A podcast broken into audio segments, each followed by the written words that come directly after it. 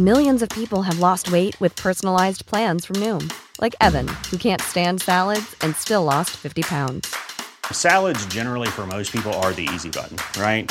For me, that wasn't an option. I never really was a salad guy. That's just not who I am. But Noom worked for me. Get your personalized plan today at Noom.com. Real Noom user compensated to provide their story. In four weeks, the typical Noom user can expect to lose one to two pounds per week. Individual results may vary.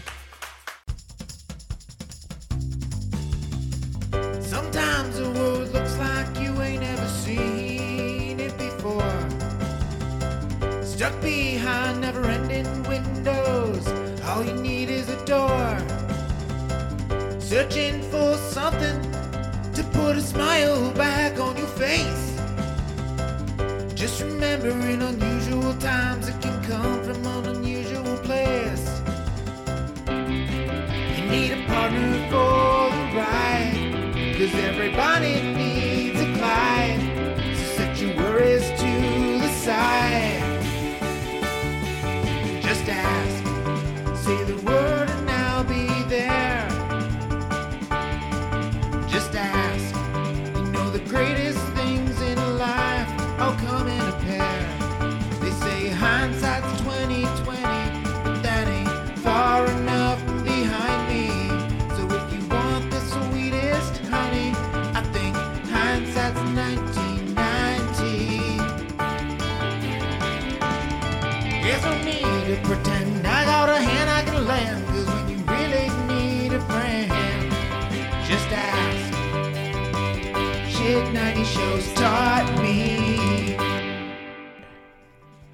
Shit 90 Shows Taught Me was not filmed before a live studio audience. Do you not want to wait? Neither do we. Welcome back to Shit 90 Shows Taught Me. I'm Jess Sterling here with my co host, Sarah Ferguson. Sarah, how are you? Ah, Jess, I'm still reeling from the awkward sex talk that I just got from my doctor. Um, that doctor should be fired. Straight up. She's like, Sarah, have you heard about chlamydia? Sarah, you can get the clap. Sarah, gonorrhea. It's like, fuck off, doc. Yeah, like, I know. yeah. Bro, I know. Yep. Yep. That doctor should not be a doctor any longer. Fire her immediately. This episode was strange. So It was a weird one. big news straight off the bat. Um, but before before before we get into the podcast, how how are you? How you doing? I'm fine. That know. good, huh? I'm fine. I'm Yeah. fine. Yeah, like no, everything is good. Like I'm Mm-hmm. a little like, you know, this episode kind of blows, so I don't know how It's- we're going to get through it. And then on top of that, I heard some like really awful news and I'm like kind of peeved about that too. And Is that this relating is- to Dawson's Creek? it is, Is it yes. because it's getting taken off of Netflix? Yeah, it is. So it it it joined Netflix on January 1st. What was it? 2021. 2021? Because that's when we started So- covering it. This bitch, Just- they're like, oh, it's not even been over. It's like barely over a year, and we're barely done. over a year, uh, barely over a year in a financial quarter, and we're done. Like, why? Well, why on the bright Netflix? Why do I pay you? Why the Yeah. fuck do I pay Netflix eighteen dollars and change Mm-hmm. for what? For what? So that I can watch the Tinder Swindler? So that I can watch fucking Tindlers. yeah, so that I can watch like Mm-hmm. I don't know, like worst roommate ever. Like Listen, what the fuck is I'm this? with you. I think the good news, if there's a silver lining out there, and there is people, listeners that are relying on streaming services to keep up with us and the podcast and all of that, the bright side is that it's still going to be on Hulu and it's still going to be on HBO Max. So if you have either Okay. one of those, Yeah, you're fine. I I have HBO Max. It's with commercial. No, no, Okay, Hulu you have with Okay, commercials. I have Hulu. Yeah. Mm-hmm. It has commercials. It pisses me off. I have HBO Max, which I will be watching on there. Um, however, I hate HBO Max's interface like Okay. a lot, a lot. Um, it's never worked for me, so I'm I'm just like I'm overall perturbed. I want it to stay on Netflix. Yeah. I I don't understand. Like, oh, so I pay eighteen dollars so that I can watch Bad Vegan. I'm just vegan. pissed. Yeah, I just I just watched that la This is probably why I'm in such a bad mood today You're because I was up until TV. I was no no no no I was up till 4 a.m. Ma'am. or three something watching Bad Vegan. Well, that's why you're in a crappy mood. Don't stay up until 3 a.m. Yeah, so this one, it's another fraud case. Uh, this Oh one, you know, it's like these. It's kind of like the Tinder Swindler, Okay. but with vegans. Okay, but also I will say, um, Yeah, don't stay up until 3 a.m. watching trash TV, you know? Cause Yeah, I know. It's not, I'm- it's not good for you. I'm kind of grumpy. That's okay. But here's the thing. It's still we can still find Dawson's Creek elsewhere. So nobody panic. You know, these days probably most people have HBO. Um and if if you don't, I, I don't know how much a month it is, but we'll we'll figure out a way to watch Dawson's Creek together. Um Yeah, but uh let's let's transition into the episode proper here. Um because we're so we're talking season 4 episode 5 a family way. We got big news here sarah. Were you expecting this? Were you shocked? Gale is pregnant.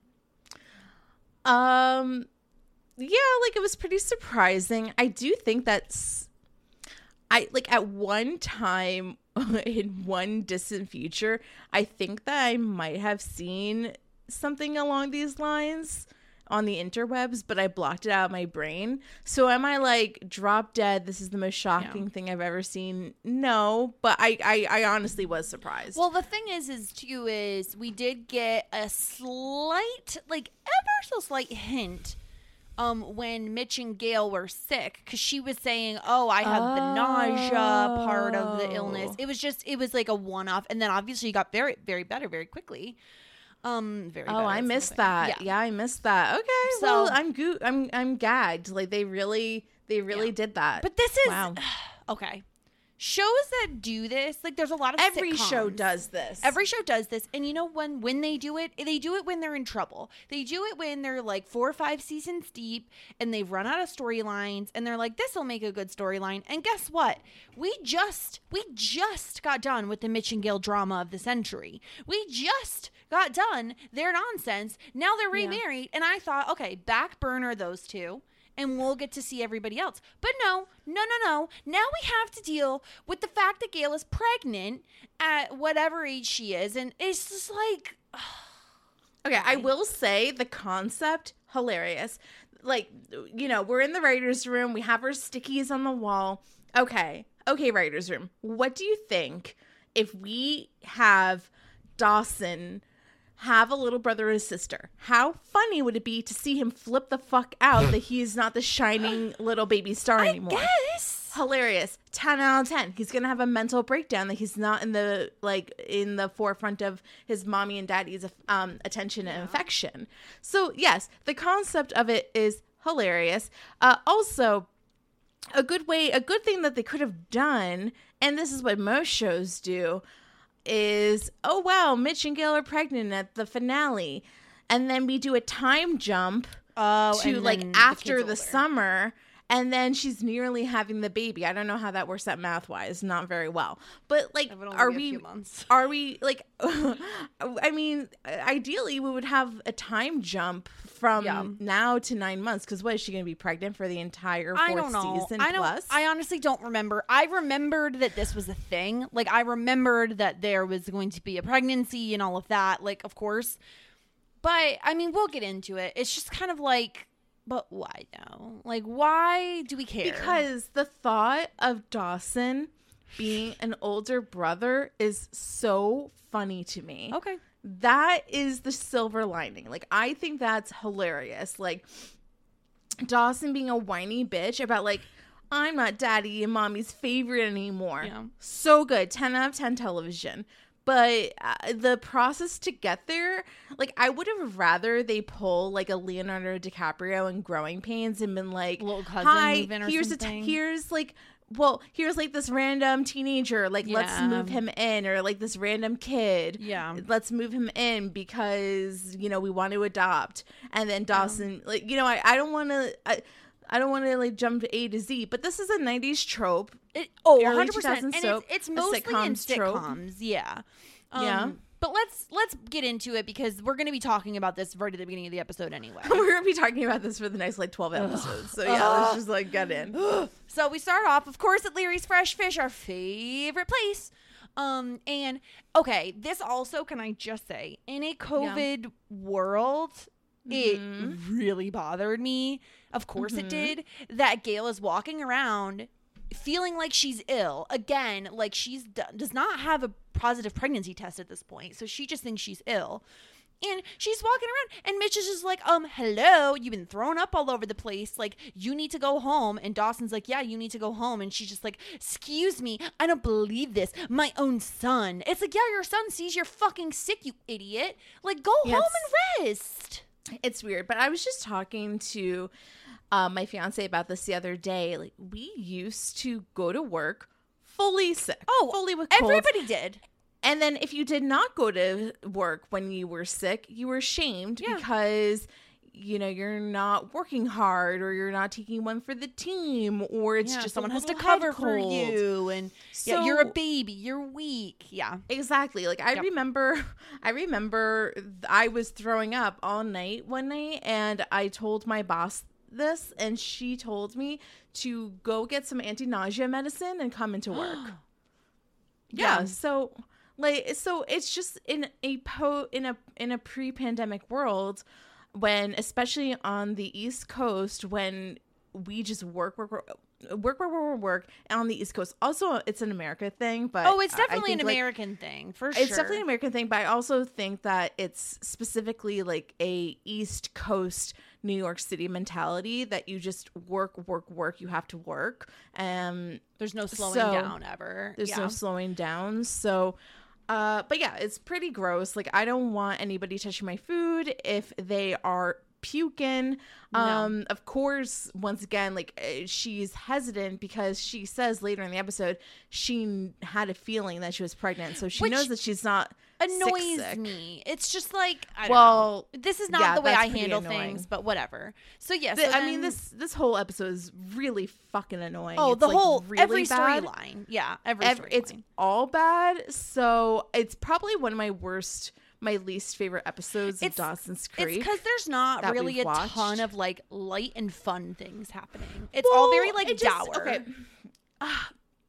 It all irks me. That's the thing, and we'll go through. We'll go through all Yeah, of it. So, so- yeah, so she's she's so offended that her son is betraying her so in this stupid. moment.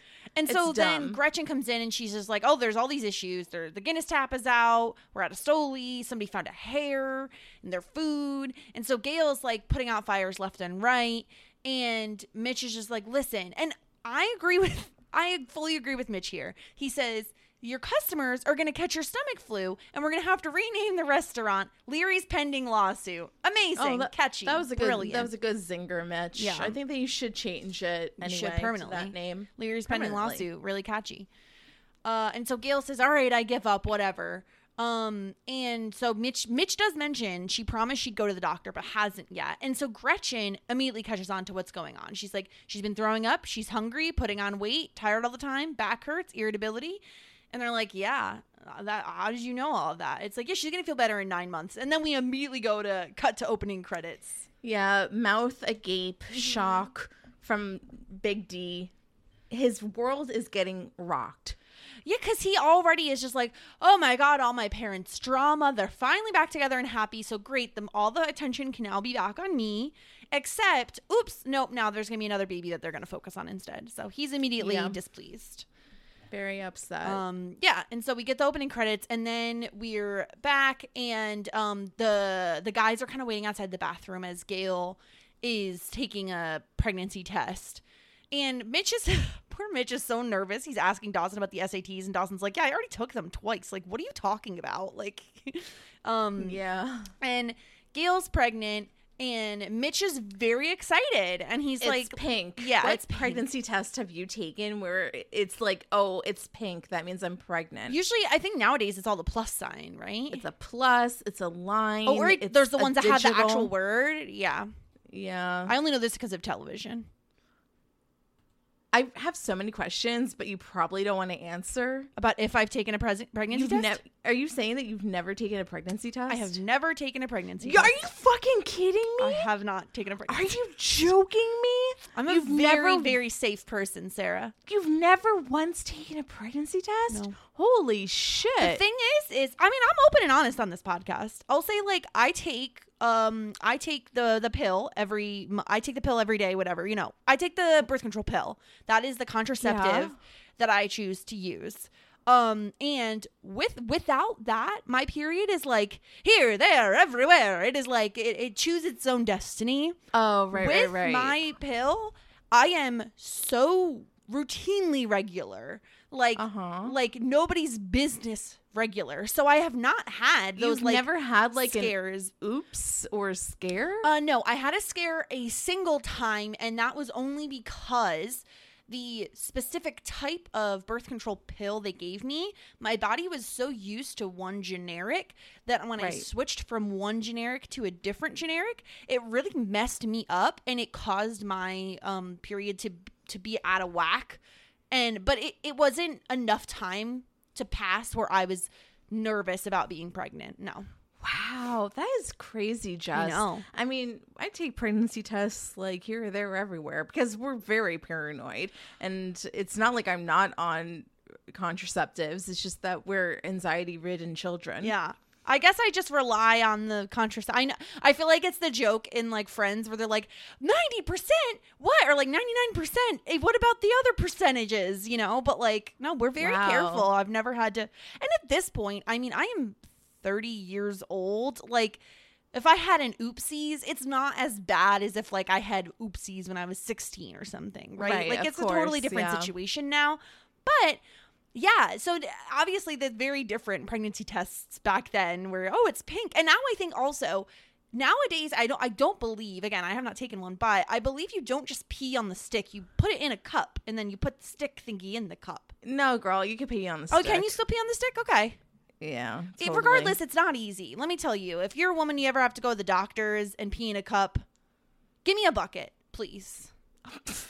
Like, yo, you can't aim. You can't aim. Oh God, it's because you haven't been taking pregnancy tests since you're 18, so you're So not. I'm not used to, it. having to aim my pee mm. somewhere. Maybe. Yeah, yeah. oh my god. I, I, I, I mean, like, I'm honestly like mind blown. Like, never having to take one just so. What do you think the odds are? I'm very, I'm, I'm really now. I'm interested. What do you, what do you mean? Okay. What do you think? It- like? Okay, if someone is, let's say we're Okay, both over you're a- thirty. You're a 30 year old woman, and Yeah. I think that every single woman that I know that is sexually active. that is sexually active with a male has taken a pregnancy test that I know of. I don't know one person that has not, except you. You are the anomaly. Yeah. Now, if I'm anybody else, safe. Let me tell you, for the longest time, I I'm was safe too. Oh, no, no, I'm not saying I'm not saying you're not. I am saying for the longest time I was like I triple doubled up on freaking contraceptives. I was like, Right. give me everyone that's Two available. condoms at the same time. Throw two condoms on, plus the pill, plus an IUD, plus all the. You know what I mean? Like I was, Yeah, I did not want to worry about having kids. All right, you know. well, go off, sis. I think that's a really big accomplishment. Thank Um, you. So- I'm just curious. Like, I would imagine. I mean, I thought it'd be at least ten percent. Ten percent of women over the age of thirty that have are have been sexually active with the chance of getting pregnant. I feel like there's at least ten percent of people who haven't taken a pregnancy test. I mean, Now I, want to just for the fun of it, but they're expensive. I'm not going to buy them. I'll come over. You can take. Do you have them? of- You just have them around? Yeah, of course. Oh. I don't have any in my house. Should I buy one? No, Will's gonna be so paranoid if I bought one. don't don't. no, no, no, I won't it. do that. Um. Anyway, and so right, so oh, everyone's excited except like, uh, yeah. So Mitch is like, okay, let's go. We got to go to a doctor, and Dawson's like, oh, yeah, I gotta go. I have to go painting. He doesn't even say like congratulations. He I doesn't mean, say anything. I, oh, I just, okay. So like, you know, Dawson acts out, which I still like. I really think it's so funny. It's exactly Mm-hmm. how I think that Dawson would react. He is shell shocked. He is upset. Uh, he doesn't know what to think or how to process this information. So yeah, he like doesn't say anything, and it's it's so dumb and immature and babyish, Yeah. and it's one hundred percent Dawson Leery. Yeah, it's very funny, and I love Mitch. Like, aren't you going to say anything first? He's like, "Oh, congratulations." Congratulations! Very happy for you and all of your endeavors. Yeah. um, so very funny, and we'll get into more about his thoughts on it later in the episode. But then we get some weird ass shit going on with Pacey and Joey. So they're making out. They're like on the front porch, basically making out. And Pacey stops and he said, Listen, every afternoon we sit out here, we make out, and then inevitably you stop us and we go inside and we watch TV. So, you know, yeah. what? Every single day we're edging. Yeah. Every, Every single, single day. day I get blue balls, and it's all your fault, Joey. and I am done with you rejecting me, so I'm going to reject you. How and this easy is, do you think it is for people with balls to get blue balls? Like, is it really easy to get blue balls? I Like, how far do you have to get? so. You know what I mean? I, I don't I don't I don't think it's I don't I don't think that it's that common. I just think that it's kind of a thing that guys tell girls to make them feel bad and be like To pressure oh, them. oh, now I'm gonna have blue balls, balls, and I it's gonna don't- hurt. I don't want you to be in pain. Maybe. So I I mean I could totally be wrong about that. I'm sure that somebody's out there has gotten blue balls, but I honestly don't care. And then just jerk off in the shower. Like why do you have to be like, oh, I have blue balls? that's a you yourself problem. to the bathroom like a normal I person. you, I yeah, I gotta tell you, that's a you problem. That's not a me problem. no, I'm not the one with the balls. If you can't take care of yourself, then how do you think that I'm gonna take care of you? Oh my god, this is what RuPaul is saying. If you can't love yourself, how Yeah, how can you love somebody else? I, it's just it's a ridiculous concept. It is. It really is. And so he says, Nobody is so horny that they will go to a fact that their balls will turn blue without taking care of themselves first. It's ridiculous. I am 100% on your side here. Um, and so he says he's issuing a quote unquote preemptive strike. He's issuing a counter offensive. okay, whatever. It's games. It's games It's on all games on games. games. It's stupid. Yeah. And so he says, listen, stop. No means no or whatever. And she's like, you've never said that before. And he says, you're hearing it now. Uh, let's go watch TV. And so she's just like, wait a minute, wait a minute. I'm offering you to kiss you in the spirit of teenage lust. And you'd rather watch the E True Hollywood story on Danny Bonaduce. Wow, this is a 90s reference. And I, I gotta tell you something else. You know what? Kissing gets boring. I don't fucking care. If you're 17 and all you've done is kiss, boring as fuck. Move forward. Like go into Well, hand the weird, stuff. the weird, the weird thing is, okay, like I'm not okay. I don't mean to sound. I don't mean to say this is weird. I don't mean to like offend anybody. The I'll say abnormal. I guess the out of the ordinary thing about this, they spent three months on a boat together, and they haven't Yeah. gone further than making out. That's just like props to them for like not going further than that. Because damn, the restraint. I wonder if they're even at the dry humping stage yet. Like how, How off long the do you bases last are in the we? dry humping stage though? Oh, I mean, have you ever met anybody from Utah that can last decades? like I'm just saying, like, I just don't understand how. Okay, here's the thing. Also, did this ever happen to you in your youth? When I got my first boyfriend and we were like making out often, because your first boyfriend, you make it on often, my lips would go numb from making out for too long. yeah, I remember. I remember that. That was a thing. I don't know why we did it. It's just like now it's Because you're like, just like, yeah. oh my god, my lips are numb from making out so much. I'm so cool, I mean, right? I yeah, but then like also that's when you like subtly move forward to the hickey stage of your oh, relationship. Oh, the hickey stage is the worst, honestly. Is it the worst or is it the best? It's the worst. Hickeys are awful.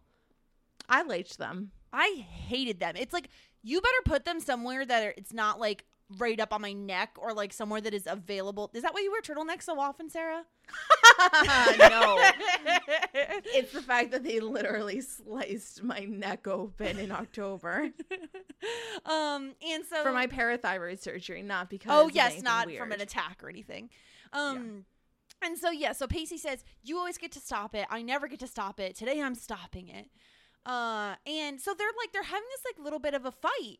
And Joey says it feels like a time where you say you're kidding around, but you're not really, and we're like really having a fight. And this is one of those things that, okay, to be honest, this is highly relatable. Where one person is like, Are we having a fight? And the other person's like, No, nothing's wrong. And they're like, But it seems like we're fighting. And they ask you so many times if you're fighting that it like eventually turns into a fight. It- no, it's just an argument. Oh, God, it's the same thing. It's the same thing. Yeah. It's just a, or it's, it's a heated discussion. or a disagreement. It's a disagreement. Yeah. Yeah. Mm, all code words for so. argument, all code words for fight. Right. Um, and so Pacey says, "No, I assure you, everything is fine."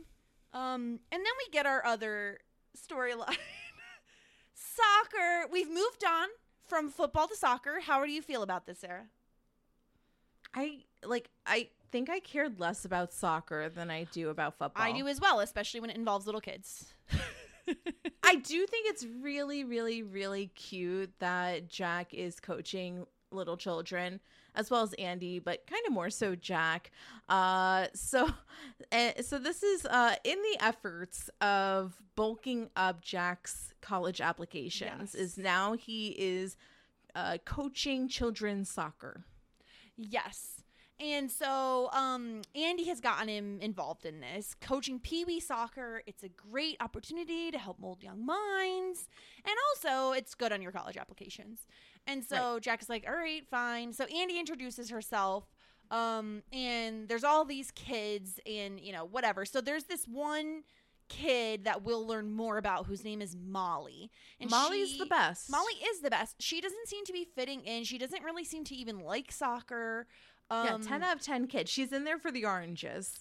just like you. Yes, in there for the oranges, absolutely. Uh, and so, uh, so then Jack asks, "Oh, why do you hate soccer? Oh, you don't have to talk. That's fine. You you only have to talk if you want to." Um, and uh, and yeah, so he says, "Listen, by the end of the season, is no one's gonna hate soccer. We're all gonna have so much fun." And guess what? He bribes them with pizza. Best coach ever. Great coach. Yeah. Mm-hmm. And so we'll get into more of Jack's. Uh, this had me so heated because it's like Yeah. you think we're gonna have like this cute moment with like Jack connecting with the kids and just like finding something he's good at, and then it turns into bullshit later. That like pisses me right off. Yeah, it really, really, really pissed me off too. Actually, Um, and then we got fucking Mr. Brooks. Who would have thought this fucking crabby ass old man would have been back in future episodes? I feel like this is going to be the guy that we're going to hook up with Bra- uh, Grams. I mean, who? I mean, honestly, who else would he be hooked up with if they're we're looking at a romance? no, it's because like they already had an interaction. We're Oh, seeing I a see lot of him. Like I feel as though like this is what we're going to wind up getting. he just maybe it's what he needs is just to release some tension from his blue balls. You know? Oh, yeah, that's exactly what he needs. He's being a big dick because Dawson has to paint his house or I don't know his it- boat. Yeah, he's. what is he painting? he's- Uh, it's definitely a house. It seemed like a garage or something. Okay, so he has to because you know Dawson is an expert painter. He does have a painting business. Don't forget it. Yeah. Um. So Leery's latex paints. Uh, so yeah. basically, he has to paint it, but he is so distracted by the news of the new baby that he keeps painting over the same spot. And Mr. Brooks is pissed because he's wasting paint. Yeah. Oh, I'm glad when I'm not paying you. Blah blah blah blah blah. Uh, and he says, although I'm not paying you, it's you, what you owe me is the debt of service. So I suggest you work it off to the best of your ability. Yeah, he accuses him of like thinking about pom pom girls or pep rallies. It's like, Yeah. excuse me, sir. Dawson is a 17 year old boy that holds the weight of the world on his shoulders. How dare you accuse him of not having real problems? Well, that and he's a dick because he goes through Dawson's stuff, and I love Dawson saying, "Could you please leave my personal property alone?" Why is he so interested Because in Dawson's crappy photos? Because he's a bored old man. He is Feeny if Feeny sucked. Yeah, it's true. Uh, for It's those who don't listen to Boy Meets World, George Feeny of Mr. Feeny fame, i- I he think would be everybody crotch- knows who Feeny is. Well, yeah. true, but I just feel like this is what Feeny would look like if Feeny had no Matthews family to be like overly involved in, and like he was just lonely and crotchety, and Yeah. thought he was fucking hot ass shit. Correct. Yes. Yeah. Uh, so he takes a look at Dawson's photos and then he like roasts them. And we are not new to people judging Dawson's artistic abilities. Once again, it's very funny to me that his new interest is automatically roasted and Yeah. once again he's told that he's talentless. Yes. Um, it's kind of like an ongoing gag at this point. And uh I mean, is he a shitty, mediocre photographer? Maybe. Does he suck at painting houses? I don't know. He seems pretty talented and he has his own business that uses latex paint.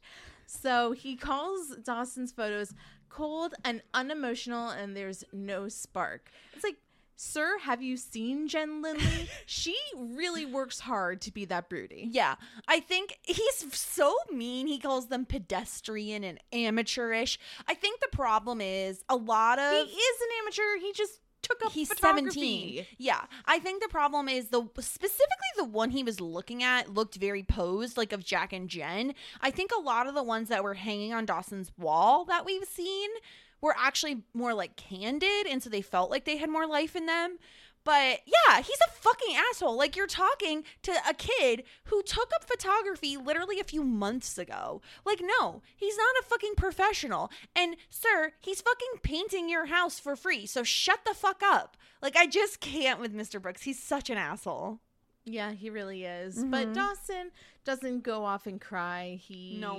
just uh I don't know. Maybe he shouldn't bring his photography book with him everywhere. Uh, no, I th- well he should obviously he should tuck it further into his bag so snoot like fucking Snoopy pants, Mr. Brooks Yeah. doesn't go snooping. Correct. Um, so then we're in the cafeteria and Joey is sitting and Jen joins her. And uh, Jen got a B minus on a history test, and Joey says she thinks she set the curve, but she's she's upset. Her mashed potatoes are cold, and I love Jen. Oh yeah, it's just been one tragedy after another today, huh? Jen's like, Do you remember when Abby Morgan died, my very best friend, and you're brooding and upset about cold mashed potatoes? And Jen is such an intuitive woman. She. Joey says mashed potatoes are cold and so am I. And Jen asks, "Is this about sex?" Uh and uh and Joey says, "Is it obvious?" And she's like, "It's just it's always. That's what it always is." And she says Joey thinks that Pacey is starting to get impatient. And Jen said, I, I like what Jen has to say. She says, "He loves you. He'll wait." And Joey says, He's not the problem. It's me. I mean, let's face it, the waiting just goes on and on. And at this point, even I'm getting impatient. But for some reason, I just keep waiting. Uh, and Jen asks, like, are you are you sure? Are you sure you want to have sex? And Joey says, Yeah, of course, but I don't know if I'm ready. Um, and she's like, What if it's just what they say and you never really know? And I love Jen's advice here. I think it's such solid advice where she This is says, excellent advice. I yeah. agree. She says, I think you'd feel more ready if you were prepared. And this is so smart because you don't want to end up in the situation where you are ready to have sex in that moment and you're not prepared with what by whatever means you want to be prepared whether it's condoms or contracept other contraceptives or whatever like you being prepared is the first step and if you're not prepared you probably shouldn't be having sex I agree. I agree. I think this is great advice. Um, and she suggests that when she lived in New York, girls would go to a free clinic to get birth control and safe sex advice. And she says that she compares it to almost like a rite of passage, like a bat mitzvah or getting your learner's permit. I thought this was so funny. yeah, I, it was it was very good and great advice. And so she Did you view this as a rite of passage when you were like around that age? Yeah, absolutely. I was I think that that was one of the reasons. Like I've talked about this before. Like I for whatever reason I was like 17 is the age that I want to lose my virginity because I feel like it's the right age hmm. and my friends were already having sex by that time, some of my most of my friends, and I was like I don't feel like I'm in the groove or in the know Yeah. or anything like that until I get there until Okay. I have sex. And um I was 18, but you know, close enough to 17. I didn't set my goal or anything. Oh my okay. I almost did when I was 17, but it it didn't have like it was like condom on and did not happen. Oh my goodness. Almost. Yeah. Almost. Yeah. For me, But no cigar. for me the the like going to I, for, I didn't go to a free clinic i went to just a regular you know gynecologist but regardless for me it was so different because the reason i went to a gynecologist in the first place was because i had first of all my period was super irregular as i mentioned earlier in the podcast and on top of that i had cramps that just deb they were debilitating. I I couldn't do mm-hmm. anything. And so for me that that was the suggestion I got by probably from like a pediatrician or a GP was just like okay go to the gynecologist get on contraceptive pills and that should both make you regular and also help lessen the the extent of the cramps. So They I started you off on pills right away. Yep. So I have been on, I still am on birth control pills, and I have been on them since I was, gosh, before 16, even probably. Wow. Yeah. I've been on them for a very long time. And the reason I've never tried anything else is because I just feel like they work for me. I think the the the main thing that I would ever say, not that I should be like necessarily giving advice on this, but do what works for you. If you want to do the IUD, do the IUD. If you'd rather take a pill every day or think you can manage to remember to take a pill every day, do that. It's what's worked for me all these years, and so I've always stuck with it. But yeah, the reason I went to the gynecologist in the first place was not because I was considering having sex because I wasn't. Uh, I didn't even have a boyfriend at the time, or I- I shouldn't say that. People have sex with other people when they're not together, but you know what I mean. I wasn't. I wasn't sexually active. It was just for simply the fact of like, please, dear God, help me with my period. Yeah, yeah, that that was um very common back then. Uh, I went through something similar, but not totally. But they, I was on the patch at first, which the patch was terrible. It would like literally fall off, and then you would randomly get your period. It was uh, god Oh awful. no, I've never done a patch. Yeah. Um but yeah, and so this is solid advice from from Jen. And so Joey says, "Oh, the the free clinic." And Jen says, "Yeah, the the thing is is no one really knows if they're ready, but you do know if you're prepared and you're not." Uh and uh, so then they cheers to responsible sexual gratification, to womanhood. I loved this. I got to say, I we we love the drama here. However, I love Joey and Jen being friends. I think I do they're, too. They're wonderful friends. I never liked when they were fighting, and it was never enjoyable drama to me. Yes. So I'm happier with them being friends. Same, same. Um, so speaking of doctors, we're at the doctor's office with Gale and Mitch. Um, and they're just kind of waiting for like, you know, waiting to hear from the doctor. And Mitch Mitch has they they have like differing opinions on on this. Mitch says it's going to be okay. We know those cards are stacked against us, but you know, don't worry about Dawson. He's shocked. He'll be fine. But Gale says, How are we going to raise a new baby and send Dawson to college? Like, we're already so much in debt. And not only that, but I'm like, what I think she said she's like 40. Um, so she's not exactly in like peak child rearing, you know. Plenty of people have babies when they're 40 these days. Oh, these days, sure. I don't think in the 90s it's as common though. And not only that, but the, the large age gap between her, uh, this kid and Dawson. Um, and she says, We've already put so much, Dawson through so much these past few years. What if it happens again? And to me, if you're even concerned at all about the stability of your marriage because you just had issues very, very recently, that's a huge deal, right? A baby certainly isn't going to help with the stress, it's No. only going to add to it.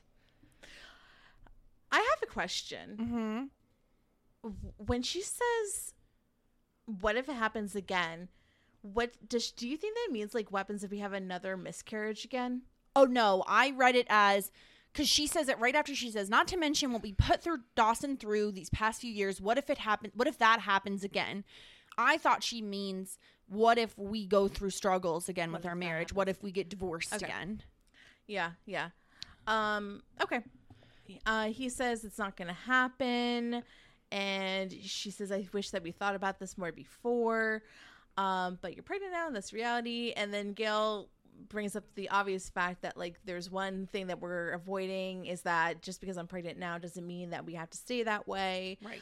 Uh, I just want to make sure whatever decision we choose is the right one. So. Um, I think that it is a good discussion for them to be having. Yep. And honestly, I can see both sides of their arguments at the moment. Oh, for sure. I think like it should be every you know, this is a discussion for the couple to have. And like it's not on us to necessarily judge their decision either way. Um, but at least they're having this discussion, right? It's not an automatic assumption one way or the other. Yeah, they probably should have had this discussion before they got to the doctor's appointment, but sure. Yep. I mean, but also it's like let's like confirm the pregnancy. Let's make sure that the Yeah. baby has a heartbeat, like all this stuff. Yep. Before we get into the nitty gritty, so you really should have all the information. Yeah. Um, then we're back at the soccer field. And so a woman, Caroline, comes up and starts heavily flirting with Jack. Like Right. So much. it's some kid's sister. her yeah, like the the sister it's is, like, Molly's older it's Molly's older sister. 45 years old. Yeah, so she so she says she's 28. And she asks Jack how old he is, and he says 18. And I don't know why at this point she continues to hit on him. I know, I know. it's so icky to me. Like, he, first of all, he's still in high school. Like, he's not even graduated. Right. Even if he is, why is a 28 year old hitting on an 18 year old? I don't know because Jack's hot, but not hot for a 28 year old. Like, just get away. weird.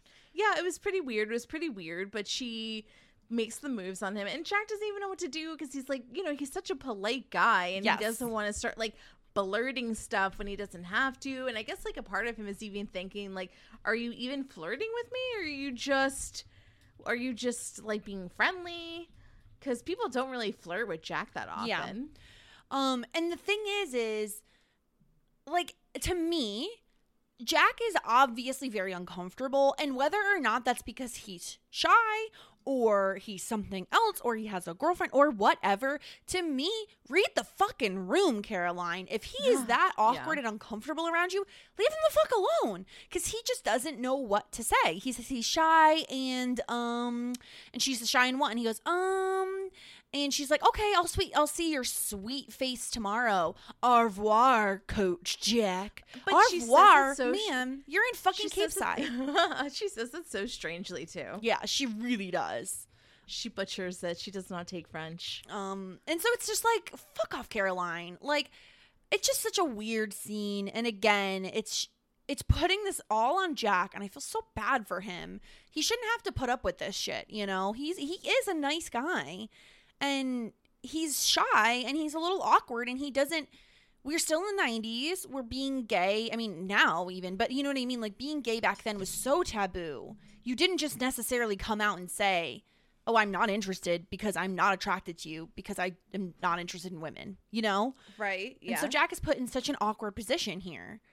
Um, but we'll deal with Caroline more later.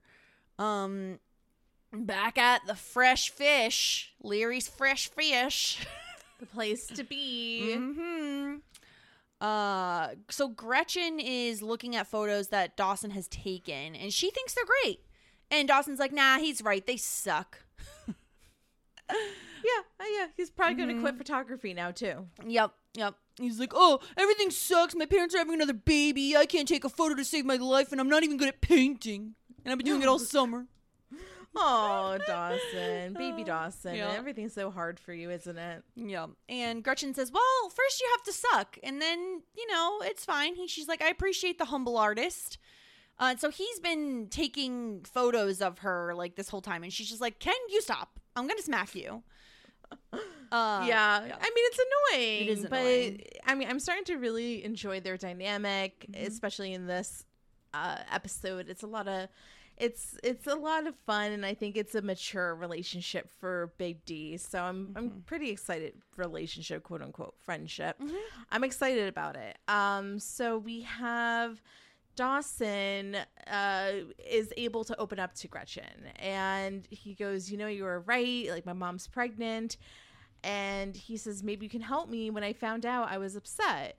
And he explains that they're in their 40s, they're about to send a kid to college, they barely have any money in the bank, and the relationship in the past couple years hasn't been rock solid, so everything's unstable. It just seems completely irresponsible. Um, and, you know, he just feels as though he just wants them to be happy, but he doesn't know if he can swing it. And then I think that Gretchen's response is excellent because she's like, You're making this about yourself because, like, all the things that you're worried about, your mom is actually going through. Like, you're mm-hmm. worried, like, like what like you know they're not thinking about this this and this and she's like i guarantee you that your mom is thinking of those things. Like she's the one that's going through all of this. She's the one with um that's pregnant. She's the one that doesn't have the money. She's the one that's sending you off to college. And she's the one that just got back together with her husband. If anyone's going through it it's your mom. Exactly. And that's the thing. Gretchen is making such solid points of, yeah, I know this is like a lot for you to, to handle right now, but Mm-hmm. Your mom is the one who really needs the right support because right at the end of the day it's her body. Dawson, it's her body. Dawson will go off to college. He won't have to, you know, take care of the baby. It's not his best of circumstances. responsibility. Yeah. It's you know he'll make his own money. He won't have to pay for his baby brother or sister, and all and it's not his marriage; it's his parents. So it's like even though he is connected to all this stuff, it's not necessarily like his life. Right. And so Dawson does say, I knew you were the right person to talk to about this. And so she immediately is like, gotta go, bye. And I think obviously we gets revealed later in this episode kind of at least the the reasoning she's not in college or like what we suppose is the reasoning she's not in college um and i think it's like it does a good job of foreshadowing that here where she like immediately cuts out of this conversation um after giving very good advice that you're like this has to come from somewhere you know she doesn't just know this stuff you know it seems like it's coming from experience um Right. and so she she leaves and we're at the Capeside Free Clinic and oh my god, prepare for me to be very angry. I'm probably going to swear a lot because this fucking doctor pissed me off. Okay, so, this much. is this is very very irritating. or it's, I I want- guess I it's a wanna- nurse. I'm sorry. I don't I don't know if it's a nurse. It says maybe maybe it doesn't matter. The person. And, and the reason is is because they're sensationalizing all the bad things about sex and uh, completely scaring Joey off. And Yeah. it's it's there's good and bad, and you have to give them the complete information. I understand that she's asking these questions to make sure that Joey's fully prepared. But um, I think that they're using 90s fear tactics Yep. to discourage her from having sex. Yeah. And that's why it's irritating. And it's irresponsible. Um, we'll get into it. I just think a doctor should be there to provide information, not to purposely scare you away from having sex. Um, because that's going to lead to unprotected sex, which could lead to all the things she lists later. Um, Right. So right. So the nurse comes in, or the, whoever it is comes in, and she says, "Um, I'm going to have to ask you questions. I apologize ahead of time if they're a little bit unsettling. Are you ready? Yeah, and also I want I will say that none of these questions are out of line. No, no, no, no. They're all questions you would, well, we'll, s- we'll asked. Um, so she says, "Are you currently sexually active?" And Joey asks, "What do you mean?" A reasonable question because. Y You know what I mean? Like, Mm-hmm. Well, you get hand that stuff question. count? Does you know what I mean? Like, like you said, so. like, but so she says, "Are you having intercourse?" And she says, "Oh, I'm sorry, I wasn't sure. No, but I'm going to be having intercourse. That's why I'm here." And I don't like the way she asked this next question. Are you aware that there is a chlamydia epidemic and that syphilis cases are on the rise? I don't like this. I don't like the are you aware? Because that to me, first of all, she's not even done asking the questions. She just jumps right to, by the way, I heard you say you're about to have sex, so you should know there's a chlamydia epidemic on the rise. Okay, so like maybe we don't lead with this. I think Yeah. that the a better way to to do this or to say this would be like I would like you to be aware and do research into or Here's a pamphlet, pre- whatever. preventative measures because there is a chlamydia and syphilis. Make sure you're using a condom. epidemic. But she doesn't say that, you know? Um, right. And then she says, Are you aware? Again, are you aware? By the way, Joey asks, syphilis? She doesn't even address that. She doesn't explain syphilis. She doesn't, like, because what if Joey didn't know what syphilis was? Doesn't even stop down to explain it. Are you aware that there's currently no cure for the sexually transmitted diseases herpes, HIV, and HPV? And, and she, again, doesn't wait for Joey to answer. Are you aware that while the pill offers excellent protection against pregnancy, it does not protect against sexually transmitted diseases? Again, no waiting for Joey to answer before she goes to the next question. Have you had any rela- sexual relations in the past? And if so, were there any instan- instances of pr- unprotected sex? And Joey says, No, I'm a virgin, 100%. And then the nurse, and this is a common question that gets asked when you go to uh, gynecological appointments Are you currently in a monogamous relationship? And Joey makes a joke, so far as I know. And the nurse says, "Is there any reason why you think your partner's not being monogamous?" And she's just like, Right. No, I'm just, I'm just kidding. He's definitely monogamous." And this, I feel like the nurse should just say, "Oh, okay," and move on. But instead, she says, "You know, sometimes we think our partner's being monogamous, and they're not." And it's just like, yeah fuck off." it's all scare it's all scare tactics Yeah. that's I, and that's what irritated me is that um it's that she was purposely freaking joey out Yep. to make her feel as though she wasn't ready and maybe she isn't totally ready but you're there to provide information not Yep. hound your own beliefs or Yeah, and this whatever on them This next statement, I think, is fine. She says, It's important to practice safe sex. Now, is your partner willing to wear condoms? Fine, that's a perfectly fine question. And Joey says, Yes. And then she says, Miss Potter, these aren't even the hard questions. What if you become pregnant or contract an STD? I mean, these are the potential consequences of sex. And this is exactly what you said like fear tactics.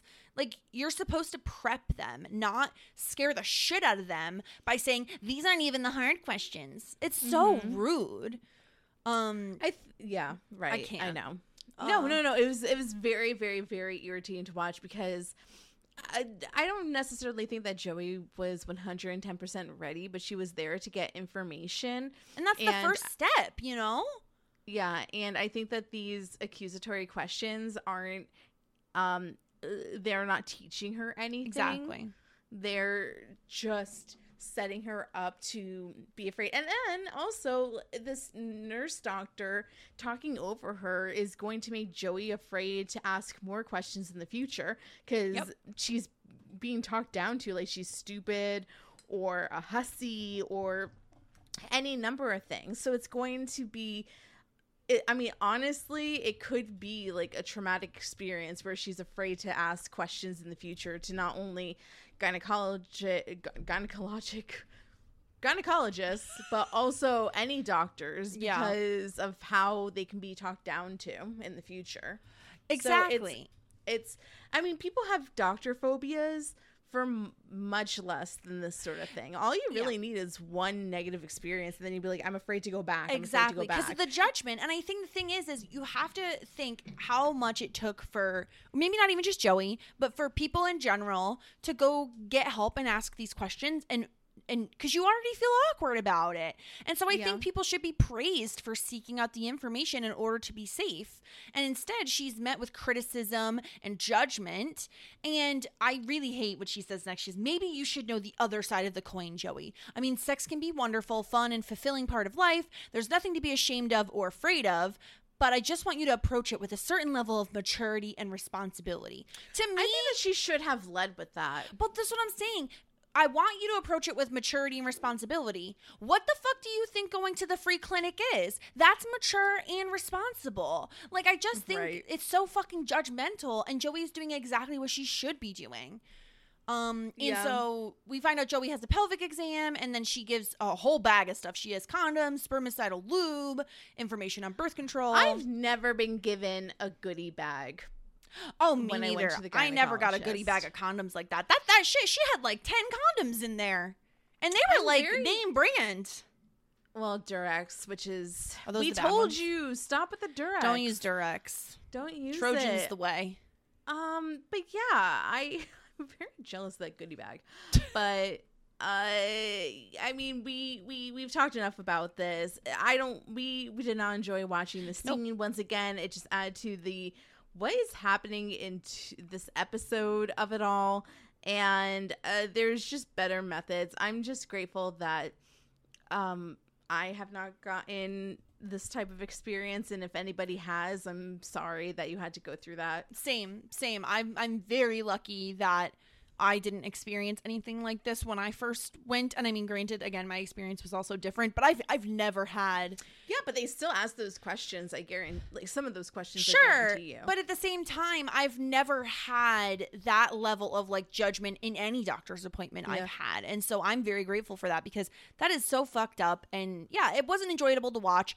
It also is disheartening to see that this is Joey's first experience with even learning anything about sex and to have it come from such a place of judgment. people are so scared to go to the gynecologist too, and this is her first time at that sort of doctor. Yeah. I wouldn't be surprised if Joey was afraid to go back. Oh, I mean, especially because now she has to, she hasn't even gotten a pelvic exam yet, which is like honestly Mm-hmm. probably the scariest thing. And Mm, so I think I mean it depends on who you are, but I think it can be really intimidating and like scary to think about somebody like getting all up in your bits, you know? Like Right. it's like you feel very vulnerable. And so to already have going in this fear probably from judgment of the last time um can't be easy for for poor Joey Potter. Um, but let's let's take a quick uh, ad break and we'll come back because we gotta go. We gotta go all into this soccer nonsense that happens. Which again, prepare for more swearing because I'm gonna be upset about it. So we will be right back. Millions of people have lost weight with personalized plans from Noom, like Evan, who can't stand salads and still lost 50 pounds. Salads, generally, for most people, are the easy button, right? For me, that wasn't an option. I never really was a salad guy. That's just not who I am. But Noom worked for me. Get your personalized plan today at Noom.com. Real Noom user compensated to provide their story. In four weeks, the typical Noom user can expect to lose one to two pounds per week. Individual results may vary. Support for this podcast and the following message come from Corient. Corient provides wealth management services centered around you. They focus on exceeding your expectations and simplifying your life. Corient has been helping high achievers just like you enjoy their lives more fully, preserve their wealth, and provide for the people, causes, and communities they care about. As one of the largest integrated fee only registered investment advisors in the U.S., Corient has deeply experienced teams in 23 strategic locations. Corient has extensive knowledge spanning the full spectrum of planning, investing, lending, and money management disciplines. Leverage Corient's exclusive network of experts to craft custom solutions designed to help you reach your financial goals, no matter how complex they may be. Real wealth requires real solutions. For more information, connect with a wealth advisor today at corient.com. That's C O R I E N T.com. Corient.com. Okay, we are back. Back to the soccer field. Uh, so Jack says that I, I love this. Jack feels like he's bringing Molly out of her shell or making a difference. And Andy's like, "That's awesome. That's so great." Um, and Jack says to Andy, "I'm pretty sure her sister propositioned me, though." yeah, I had like a really awkward instance with her sister yesterday.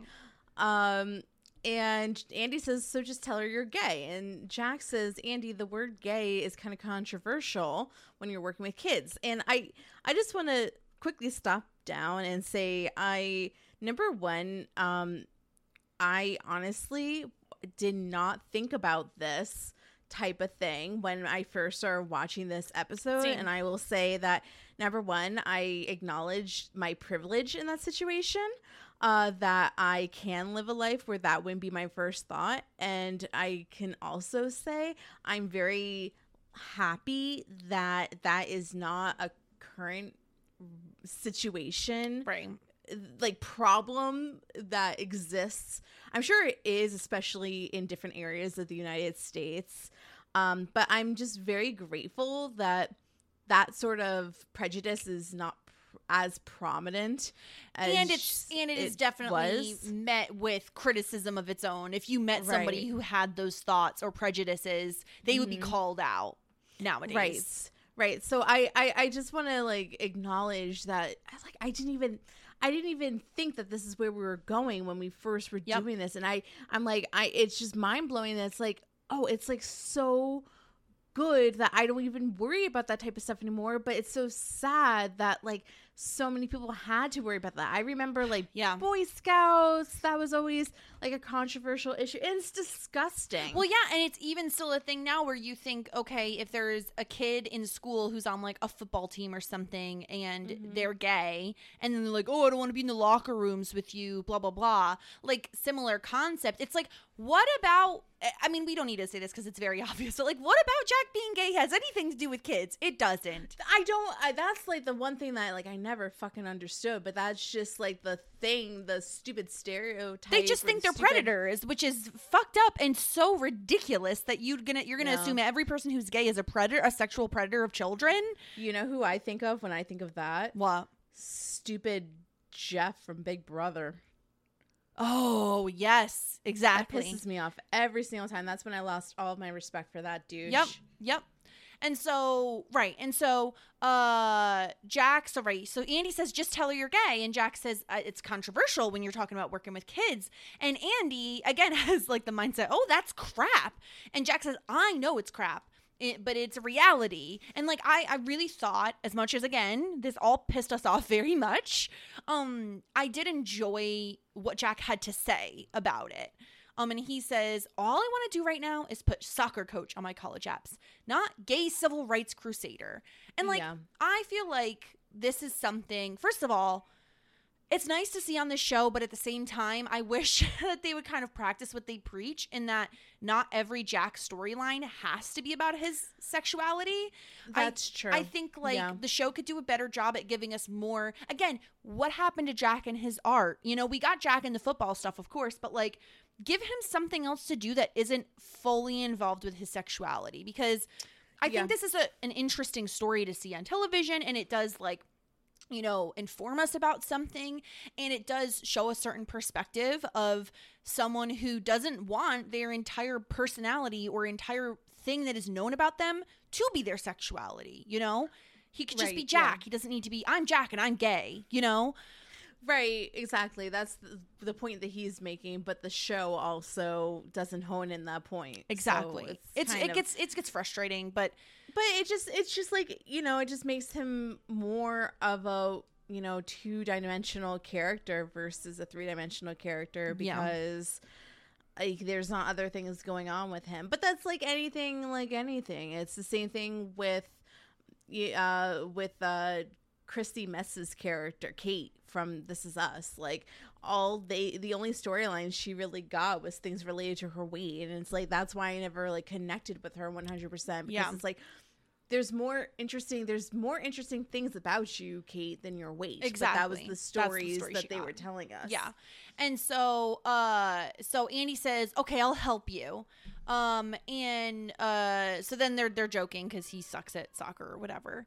Um but we're back at the the Leery household and uh Dawson says he wants to talk to to Mitch and Gale. Um and uh and yeah, and he says Dawson apologizes. He says I was shocked, I was maybe disappointed, but I've been thinking, I mean, this is amazing. I'm to have a brother or sister. How cool is that?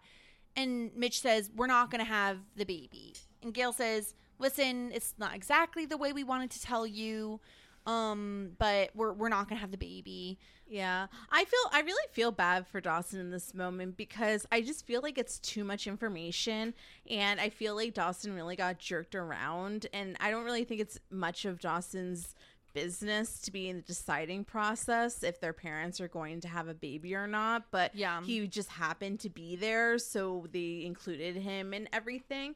I just think that I, I just feel like it's you know, kind of it's kind of a sucky situation to be jerked around like this Yeah. and then i can understand why he gets pissed off in this moment because it's like like i i just was okay with this and now you don't want to and i'm sure he feels as though like his reaction probably aided to their decision which like I, i'm sure he doesn't feel great about um but then like gale says something like so annoying uh, she says a couple of really annoying things in here. Number one she's like your lackluster attempt at excitement just now wasn't oscar worthy. I'm like fuck you gale. He, was, being be- genuine for was. once. I think the problem is in a different world in a different scenario, Dawson isn't there when they find out Gale is pregnant, and therefore Mitch and Gale can wholly make this decision.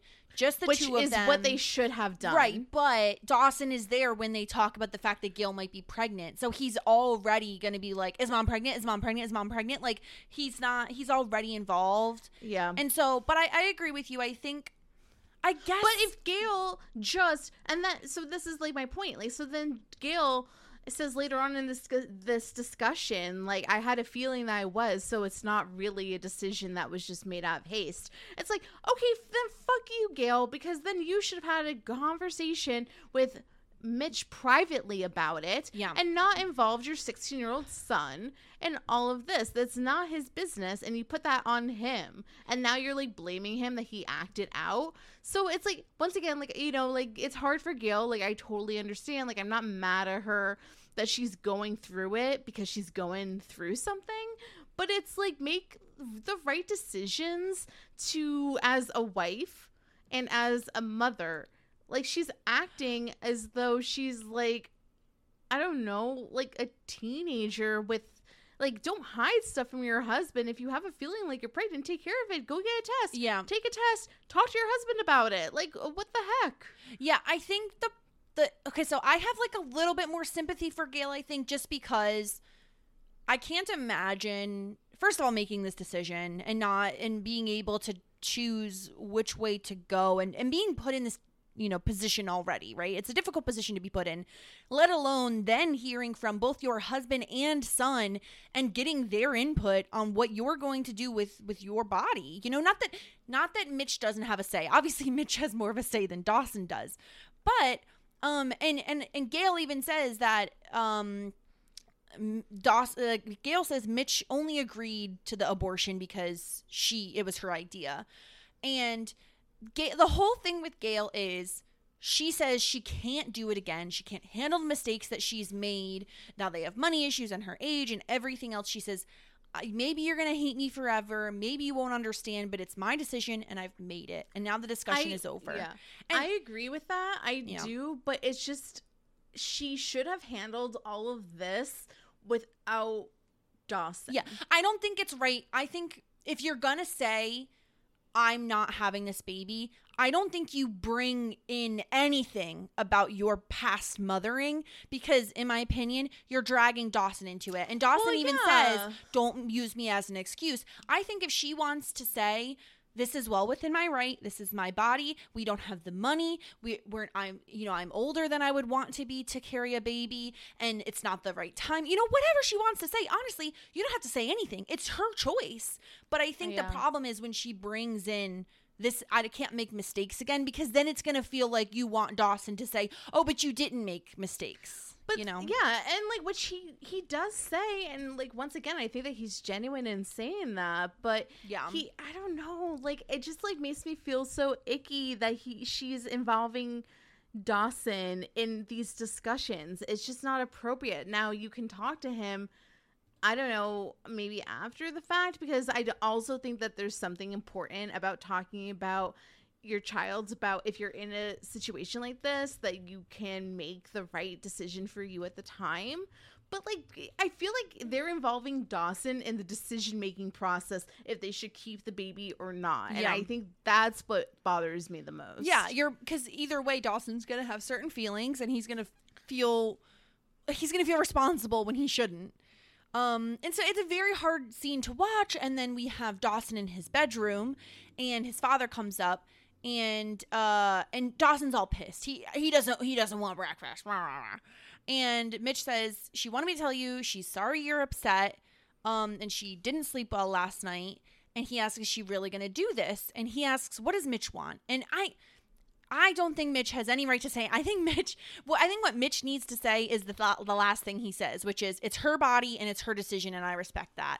I don't think he should be saying this. I don't know what I want. Blah blah blah blah blah. You know, I think but also it's says, important once again like it's important to not put all the blame on the mom and be like, "Oh, it's her just like it's her fault. Like this is happening." That's true. You know I what think- I mean? I like you should come the- at it like as a unified decision. Yeah, I do think It's annoying. It's just annoying. I do think for the most part what he says though is pretty good. Where he says, "I don't want her going through with the pregnancy if it's the not if it's not the right thing for her to do."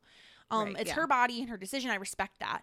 And Dawson says, "What if it's the wrong decision?" And so then Mitch gets into this whole story about for three years they tried to get pregnant before they had Dawson, and they had just about given up hope. Five years of hope and disappointment. We wanted a big family, um, and then we admitted like one day it wouldn't happen, and then one day it just it did happen. And so now he says he's so grateful to have Dawson and and uh, and Gale, and it makes everything else easier to deal with. Well, yeah. No, no, I feel I do feel sympathetic towards Mitch and Gale for this. I mean, I, I mean, this is if if if they struggled with infidelity, not infidelity, they did infertility. they did struggle with infidelity. Struggled with infidelity. All of the above. If they struggled Yeah. with infertility, then I do feel for them. Like it's even a harder decision then because it's like they had so much problems getting pregnant Yeah. with for Dawson. Then they struggled afterwards with miscarriages and losses. I can understand why it's such a tough decision to give up on this Yeah. dream uh, but also it's like the wrong time it's just it is a very very hard decision um and i feel i really feel for i do feel for mitch in this time too because like he had dreams of having a larger family too so Yes. i mean mitch does have a reason to feel sad that gale is leaning Oh. towards not having a baby Of course, because it's his baby. too. It's not, you know, I just think it's so tough in these situations because, of Yeah. course, we are very pro, like, it is your body, it is your decision. Like, you cannot force somebody to have I a baby they don't want to Yeah, have. I do think that it should be, especially if you're if you're in a couple. I do think that should be a conversation. if you're in a committed the two. relationship with somebody, it should be, even if you're not, if you, it should be a conversation you're having. I think it should be a conversation. Yeah. yeah. Um, but then, oh my god, here we go with another. I'm sorry that every single scene we walk into, I'm just well, so because this with. episode fucking sucks. This It's one really sucks too. annoying. Okay, because I just want to point out when Joey got home from the boat excursion, the first thing that Bessie asked her was, "Did you do it?" Yep. and she was excited and she was very it up. giddy about asking that question. So, and if what if Joey says yes, then she would have shamed her and yelled at her, and and she was happy that like that she's like, you gotta be kidding me, like you guys didn't do it, you're on the boat for three months. It's just like this is just so out of the realm for me because.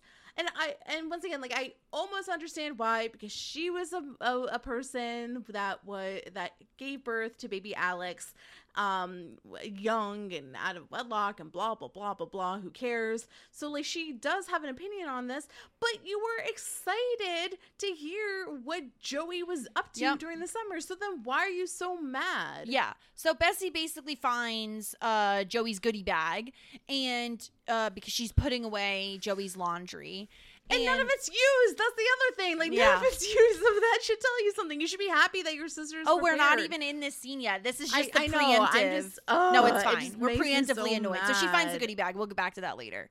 Then we get fucking Caroline, uh, who This comes up to Jack. too. She's hitting on Jack, and Andy says she's Jack's girlfriend, and she's like, "Really? I thought you were his sister." She's like, "Oh, I just have to make sure no one lays a hand on Jackers here, because Natasha, his girlfriend, she's got a black belt." And- Hey, And, her name is Andy. I love Andy so much, but her name is Natasha Boyardee. Yes, that you know that that really nice girl Natasha. This is like Sarah Helper, like hamburger helper, or like the worst Sarah fake Like, Yeah. come on. Natasha Boyardee. it's so Um, ridiculous. it- this was a very like anything, any last name, Cooper, Smith, Smith. like Literally anything. But she's, she's so There's bad at this. But, billion last names, but- but, Boyardee. but regardless, we appreciate the effort. Um, because she's just like, I love this though from Andy, where she's like, I Caroline says, I think Jack can make his own decision, and Andy's like, he's decided, he's not interested, and I don't understand why Caroline is pushing this because Jack isn't interrupting Andy and saying, no, I'm interested. He's letting her talk, and so that should just prove to Caroline he's not interested. And Jack says it's not going to happen, and then he says he's gay, And then Caroline does this weird thing. She like laughs and she's like, "Oh no, you didn't think I meant because I knew that. Of course I knew that." Right. She's embarrassed. She's- She's, yeah. embarrassed. Um. So I so whatever. Screw her. Mm-hmm. I also think that he could have just said like I'm not interested. Period, and that's it. But whatever. Yeah. Oh yeah, he could have. I don't think he needs to come out, but I think who knows what Caroline's going to do if he just says, "I'm not interested." She'd be like, "Why? Why aren't you interested?" You know. Yeah. Um. But Because you're old as fucking. You're ten years. yeah, you're 10 years older than that? me. Um, and so then we get uh Gretchen standing on a dock. All these important conversations again have to happen on docks. Um, Always. and so Gretchen and Dawson start talking, and Dawson says, "Thank you, thank you for meeting me here. I didn't want to go to your place for obvious reasons." And he tells her, "My mom is having an abortion. I'm not sure I'm dealing with it too well. On top of that, I feel awful about what they must be going through." And Gretchen says, "Well, that's the problem, uh, really. What's the problem, really, Dawson? Are you worried about them, or is it that your illusions of parental infallibility are finally shattered?" And he says, "Well, they were pretty much shattered during my mom's affair." I mean, that's fair. that's that facts. fair. Um Oh my god, I'm just dying at that line. Uh and so then Gretchen says, "What do you think my problem is, Dawson?" Uh and he says, "I think you went through what my mom's going through." And she says, "You're good." And I do like that Dawson says here, uh you don't have to talk about it, uh, you know, if you don't want to. Right. Um and and so she says, "Well, isn't that why you called me here?" And yeah, he kind of gets her in a sp- he kind of corners her, right? Like she's already standing there, and he Yeah. basically is just like, I need to know why she's doing it. And I know your situation was different, but maybe I thought you maybe could help me understand. And like, I don't know, I kind of don't It's like a this lot. It's a lot to ask, but It's a lot to ask from somebody who didn't willingly offer up the information that she had an abortion. You know? Right, right, right. Yeah, yeah. But I, uh, I don't know. But I think it's just a uh, a way for her to tell her story, Yeah. which is which I appreciate because you know we're curious. We are starting to really like Gretchen, and it's Yep. one of the mysteries of like why did she come home? What is Yeah. up with her? Yeah, and I think again, like Dawson's Creek, it is a show in the '90s. Abortion are probably abortions are more common now uh, than they were in the '90s, and you know, uh, there's still concerns about them being safe in terms of like legalization and all of that. But um, I like that we're getting this on the show. I think it's an important topic to be discussed in a teen drama. Um, and Gretchen says she she basically she got pregnant last semester in the backseat of her boyfriend's uh in the backseat of her boyfriend's car. Um, and she says Lynyrd Skynyrd was on the radio. I hate Lynyrd Skynyrd. Uh, and so she's 20 years old, piles of student loans, a 2.9 GPA. She made a decision. It was the hardest decision that she ever made in her life, but it didn't matter because a week later she woke up and it was over. She had a miscarriage. And and I think what she says next is just like gosh, it's heartbreaking. She says, I thought I'd be happy, but I wasn't. I felt really guilty for getting off easy, for feeling relieved, and for putting myself in a position where I even had to make that kind of decision. Yeah, And so Yeah. this is this is rough because I I can only imagine what she went through, and I think I kind of like that they made it a more complicated story. You know what I, I do mean? too. I think that it's it's pretty it is pretty complex. Number one, she had a 2.9 GPA. She wasn't doing that hot in school. Uh, number two, this was a, a traumatic experience. Not only did she get Yeah. pregnant, she was going to go through something, but she lost the baby anyway. So then she has to feel guilt. Like she was probably drinking, she was probably partying, she was probably doing whatever. She wasn't taking care of her body. So she, in her mind, probably th- thinks that she caused this. So it's it's you know a lot more. I'm very, I am pleased with the situation more so than it being like she flunked out of school sort of a thing or she cheated sort of thing. Yes. Like this is thousand percent. this is more interesting and compelling and a better story to tell than the scenarios that you and I were coming up with when I think Tom was asking us what Yeah. we thought was happening. I think this is an interesting story. It's a different story. It's not one we've heard before, and I think it automatically it makes sense why Gretchen has felt like more of a mature person for her age. I feel like she has naturally felt more mature and had more advice to give. And I feel like having this situation happen to you probably would age you up a bit. Yeah. Um, She's been through it. She's yeah. been through life experiences. It's not been easy for her. And it seems as though she's holding the secret from her family. Like maybe Dougie knows, but we know Pacey doesn't know. Yeah. I'm I mean, I don't know how the Witters would react the parents. Who knows? Because well, I mean, I don't know Pacey's mother from I don't know, Nancy Anybody. across the road. Yeah. But Yeah, and so uh so Dawson asks, Does that mean that your decision was the same as my mom's? And Gretchen says, Does it really matter? And he says, No. And so he's thank you for trusting me. I won't tell anyone. And she says, I know you won't. And and that's where we end the scene. And I just think like I don't really like that Dawson cornered her, um, because I don't think this is something this is a really triggering topic that you should not be cornered into speaking about. I like that that we did find out. Don't get me wrong. I just think it's not great on Dawson, I, and I just don't think he's mature enough to understand that this isn't something that you can just Yeah. will somebody to tell you about. I think that Gretchen would have gotten in there anyway. I don't think that he had to outright be like, well, I think it's because you've been through a similar situation as my mom, especially because it's not a similar situation at all. Oh yeah, very Um, different. Different ages, different experiences, different everything. Right. So, Yeah. not the best, but I'm glad that we got to hear Gretchen's story because I think that it's something that we needed. Yeah. Um. Then we're oh my god. Now now prepare for us to get angry again because we're back at the B and B. And first of all, first of all, there are three customers sitting with them with dinner, so, keep that in mind. inappropriate. So inappropriate. So Joey is telling them about an A. She got an English test. Great, great. She says, I was up all night studying at Pacey's. I'm exhausted. And Bessie says, I'm sure you are. Yeah. Uh, yeah, and she's like, "Well, what's that supposed to mean?" And she's Yeah. just like, "What do you think it means?" Yeah. You want to know what it meant? Fine. It meant either you were at Pacey's having sex all night or you started your own mail order birth control business out of your bedroom.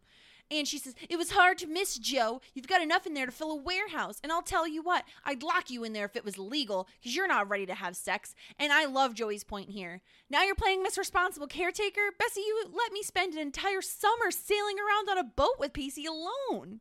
She's like, "I didn't let you. You just went." Okay, well, when she true. came back, she didn't yell at Joey. She was all like No, you said, was, like, eager beaver. excited. She yeah. was excited to talk to her. She was excited to hear the tea. yeah.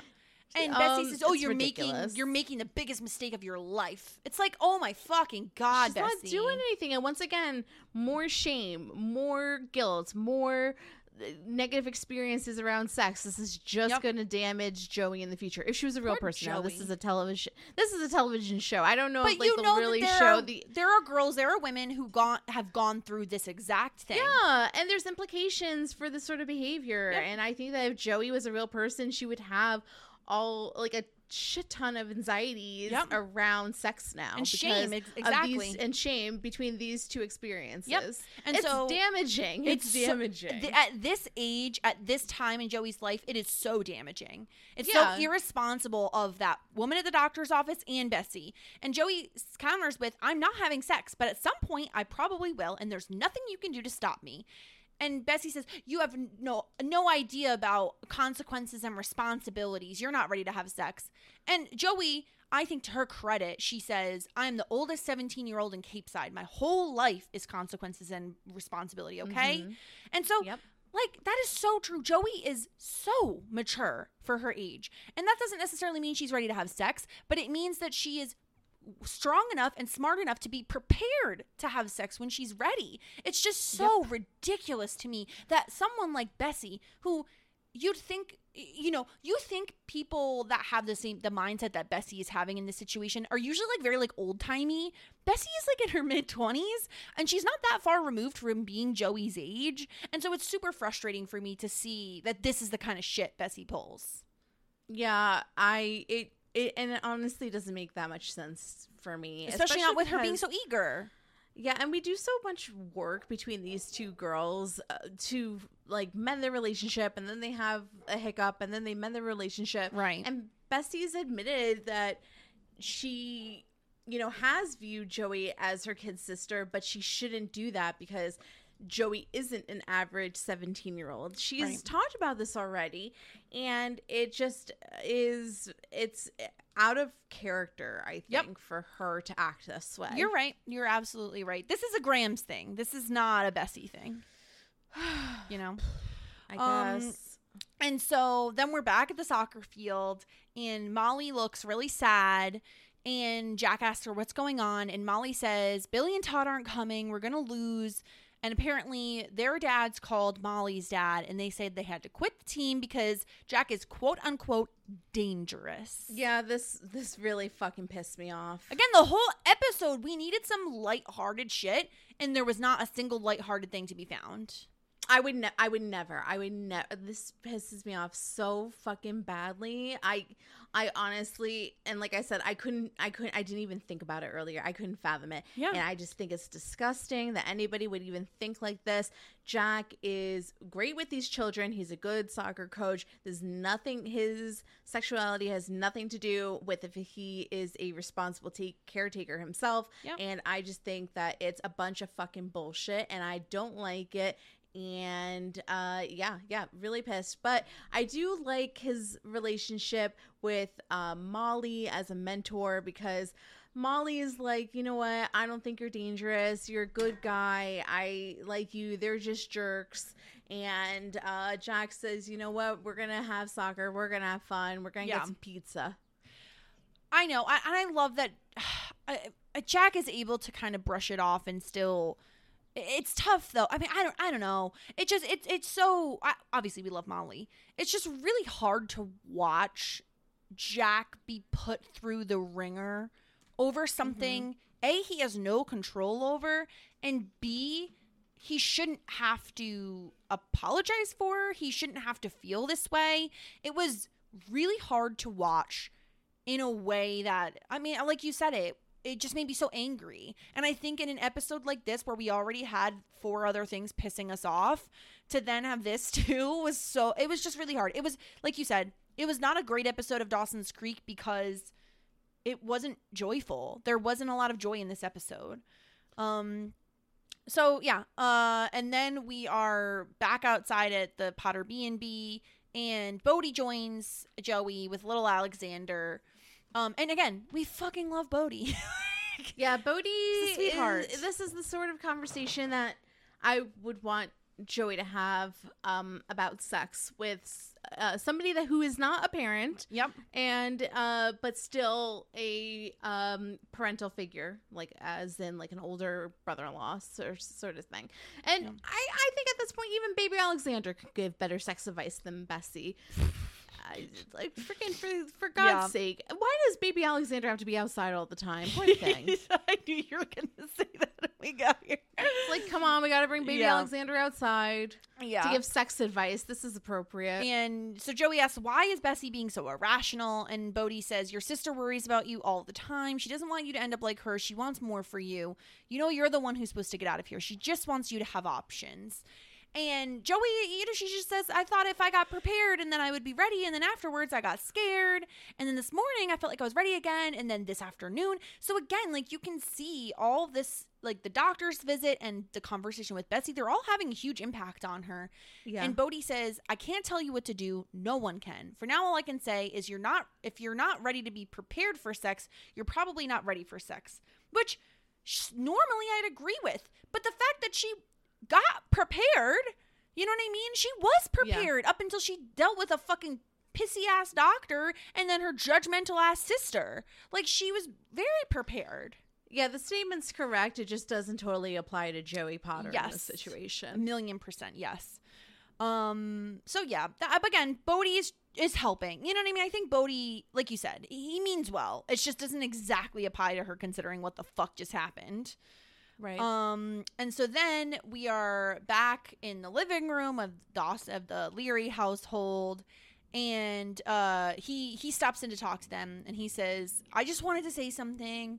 And so he says, when you sat down, you consider all the facts, but you're forgetting the most important one. I want to make sure you know it before you make your final decision. He says, You're the best mother that I know, and you're wrong if you think you've disappointed me at every turn. All you've done is make me proud. You're not afraid to make mistakes and then pick up and keep going and try new things. I owe so much of you to, uh, excuse me, I know owe so much of who I am to you, to both of you. Um, you guys gave me something so much better. You gave me something real. And were I to do it over again, I would not change a thing. Uh, and so Gale is, seems very pleased with that, as if that does change her mind. Yeah, yeah. Um, or at least it resonates with her and she appreciates what Dawson is saying. I think Yeah. it's really nice for Dawson to do that. I think that all mothers want is to hear that they've made a positive impact on their children and that Yeah. they appreciate what uh, they've done for them. And I think it was nice of Dawson to speak up in this moment and be like, if your main fear is that you fucked me up and you're a terrible mom, please don't worry about that Yeah. because that's not the case. Yeah. Yeah. And I mean, it is a nice speech. You got to say. It's a nice speech. Um, and so then we are back in Pacey's living room. Joey and Pacey are making out again. And then Pacey pushes away. He says, We should slow this down. Uh, and Joey says, Let's turn it down a notch. I mean, if that's what you want, I respect it. Perhaps you were hoping that if you turn the tables on me, I might get paranoid because I'm always the one that's stopping things.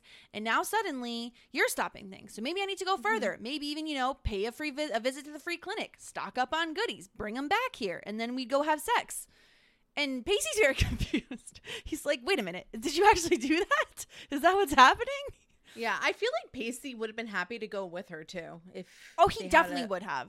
Would have had an open conversation. Yeah. And maybe that could have gone better. Like maybe like they could have had like a conversation together with the doctor. I mean, like she should have a, a, a an appointment with her on her own without Pacey. But yeah, but I know what you mean. Like maybe he could have just been there, like in the waiting room or something, just as like or that, or like you know, go in on your own, then have him join, and then have the open conversation with the doctor together. Like Yeah. that could have been good. Yeah. Um and uh and so then Pacey says, "Hold on. I uh I was just kidding about the whole thing. All I wanted to do was jumpstart the conversation." And Joey says, "I'm actually really glad that I went. So it's, you know, it's fine." And he says, "No, it's it's not fine. I don't want to make you do anything you're not ready to do." Which Yeah. love this from him. Love this from yeah, Pacey. This was a good moment mm-hmm. from Pacey. Um, and Joey says, I know, I get it. Just as long as you realize that if you do turn into some typical hormone filled, silly ass boy and try to manipulate me again, I'm out the door. Yeah. And he, he does apologize. I'm sorry. Yeah. Yep. Love Joey this season so far. We got like some of her I I think that like the things that weren't working for me in seasons 2 and 3 is that I just felt like she lost her oomph. Like she had Possessed. she wasn't yeah, she did she wasn't decisive. She wasn't the strong woman that I knew that I know she is. So I am enjoying that we get some of that zest or oomph or like it factor again from her. Yes, exactly. And um and so then she says, "Well, just because we're not having sex doesn't mean we can't do other things." She What's says, other things? What kind of things? And you know what? They they end up like tickling, and it's just like No tickles. I, I'm with you, Sarah. I am with you. No tickles. Thank you very no much. tickles. So Yeah. That's that for now. Let's just Mm-hmm. put a pin in that. Uh, Jack is kicking himself over at the soccer field um, about why did I have to blurt it out like that, and Andy's like. Uh, it's not a big secret. Anyone can find out they want to because it's been, you know, publicized in Right, with Dawson's story. uh, the, yeah. the story, the newspaper. It's Yeah. been kind of all over media, but he's like, it's na- naive to think people won't care. yeah. Um, it's naive to think people are not going to be small minded and bigoted. Maybe I should just quit. And then, you know, Andy kind of talks him out of it. Stop worrying what their what parents think it'll all blow over and jack says you know i'm a good person andy when people look at me they see something awful do you know how that feels this makes me so sad uh, Yeah. and she says give it time it'll blow over he says it never does um, and then he just wants some alone time so jack's going through the wringer it makes me super sad to think that he's experiencing this right now Absolutely. It's it's really tough. Like Jack never seems to catch a break. You know, all we want is happy things for Jack, and I feel like the happiest moments we got from Jack were like him and Jen hanging. Yeah, you know, he's a bestie. we still we still want that um for him, Mm-hmm. but it's it's sad. I'm hoping he gets that this season. I think we need that for Jack this season. Um, but meanwhile, Dawson is finishing up painting at Mr. Brooks because he's never done. and fucking Mr. Brooks, every time I every time I step out on this porch to watch you at work, Mr. Leery, I breathe a sigh of relief. I'm not paying you. What We're a fucking going into Chet asshole. territory. Oh, I yeah. hate, oh, sorry. Uh, I hate him. He's annoying. Uh, and so of course he then uh he looks at the photos again, and he says, "Ah, I see you've been hard at work adding to your collection." Trite. Of A- shitty photos. a naked attempt to evoke sentiment. Why not just shoot a photo of a puppy in a garbage can? Maybe he's looking for like naked photos, like boudoir shoots. Oh Like my. maybe he's like hoping for something more interesting. That would make sense considering he's fucking lonely. Yeah, but he sees the picture of uh something we don't know at the It's- moment. He's like, "Oh, yeah. this is this Scott's personality. This I actually see yourself in this because she's sad and you're sad, and you can just be sad together." Yeah. We later find out uh, it's a picture of Gretchen, Yeah. looking sad, uh, but he thinks that this is fine work. Yeah, yeah, he actually gives him a compliment. Um, and so then we just see like Dawson eventually in his dark room, just like developing the pictures, looking at a photo of Gretchen, and then we see Gale and Mitch looking at baby photos of um of obviously Dawson, and they kind of like hold hands. Uh, and yeah, and there's like a really awkward scene between Joey and Bessie where they're like doing dishes, but Joey looks like she's like grimacing. Yeah, yeah. Um, Jack's like sat on the soccer field, like you know, uh, we're we're we're going through some stuff. It's probably Yeah. going to be a continuation next episode about you know all these open storylines. yeah. Uh, it's a it's a rough one. I really hope that the next episode is better. I do too. I think I think the problem with this episode is like I said before, it's just so down. It's just so Yeah. like there's not any lightheartedness that we're used to. There's barely any funny bits. And so I think the problem is there were just too many serious stories crushed into one um that just made it not as not as fun to uh Do we miss watch. Henry? No. Not even a little bit. Okay, I Did was just you miss. Henry? I mean, he made it fun. I suppose. I just uh, I don't I don't miss him. I don't know. Um, so what's the next episode called? The next episode, season four, episode six, is titled "Great Expectations," but there's no. It's it's spelled with like starting with an X. Like there's no e. You know what I mean? It's Sassy Yeah. XXX. expectations. So what do you think that's going to be about? Uh, I think it's gonna be like what like expectations versus reality. Like you think things are going to be a certain way, but they're actually not. Like so, I think that we're going to see that maybe in a continuation of Joey and Pacey's um ex uh ex life, you know, sex life, ex Okay. life.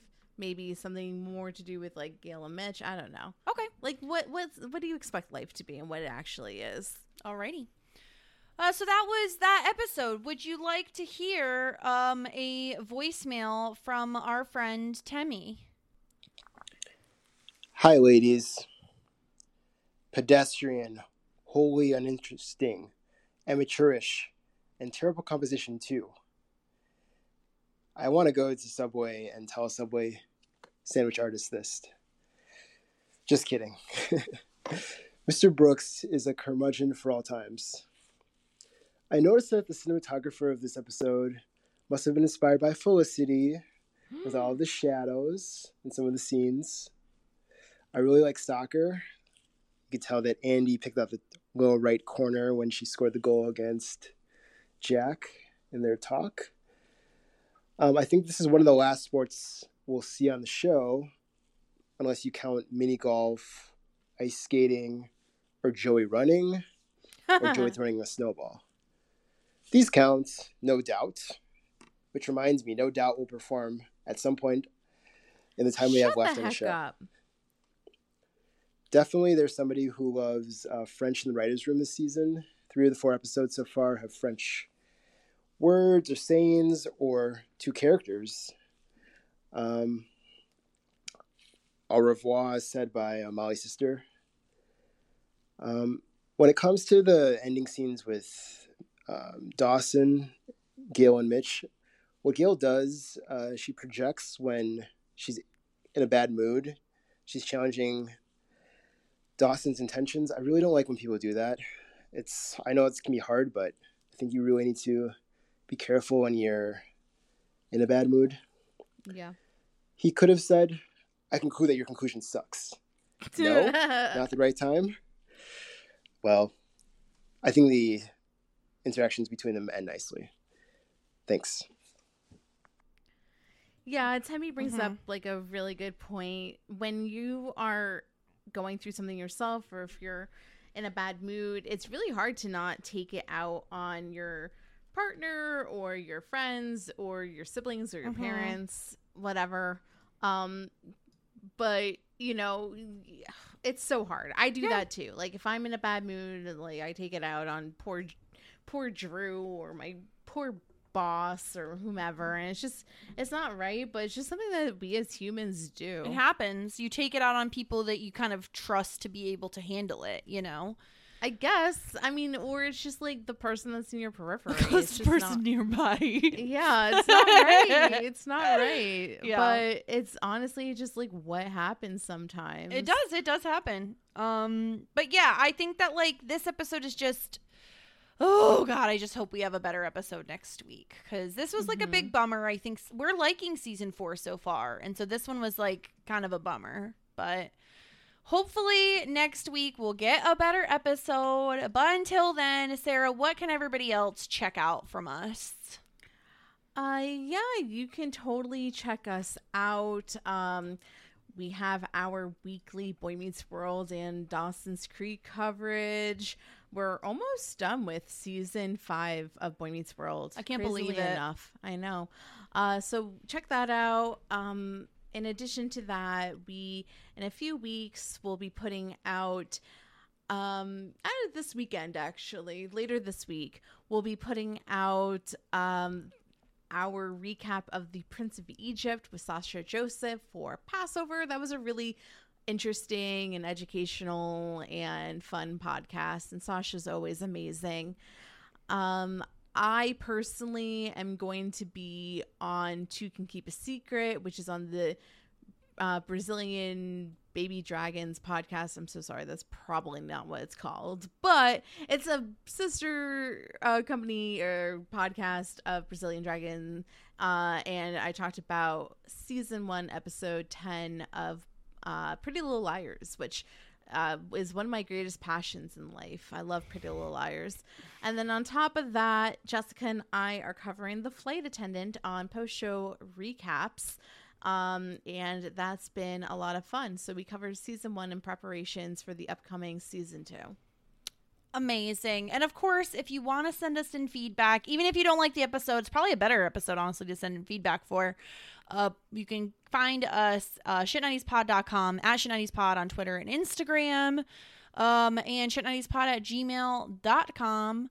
Um, and of course, if you're watching The Flight Attendant on HBO Max, season two is coming out at the end of April. Meanwhile, Sarah and I have been covering all of season one over at Post Show Recaps. You can find those podcasts, um, postshowrecaps.com slash flight attendant pod. You could just type that into your podcatcher. Um, we'd really appreciate it if you if you checked it out. It's really it's it's been a really fun time, and we're really excited for season two to come out. Um, so go check that out, of course.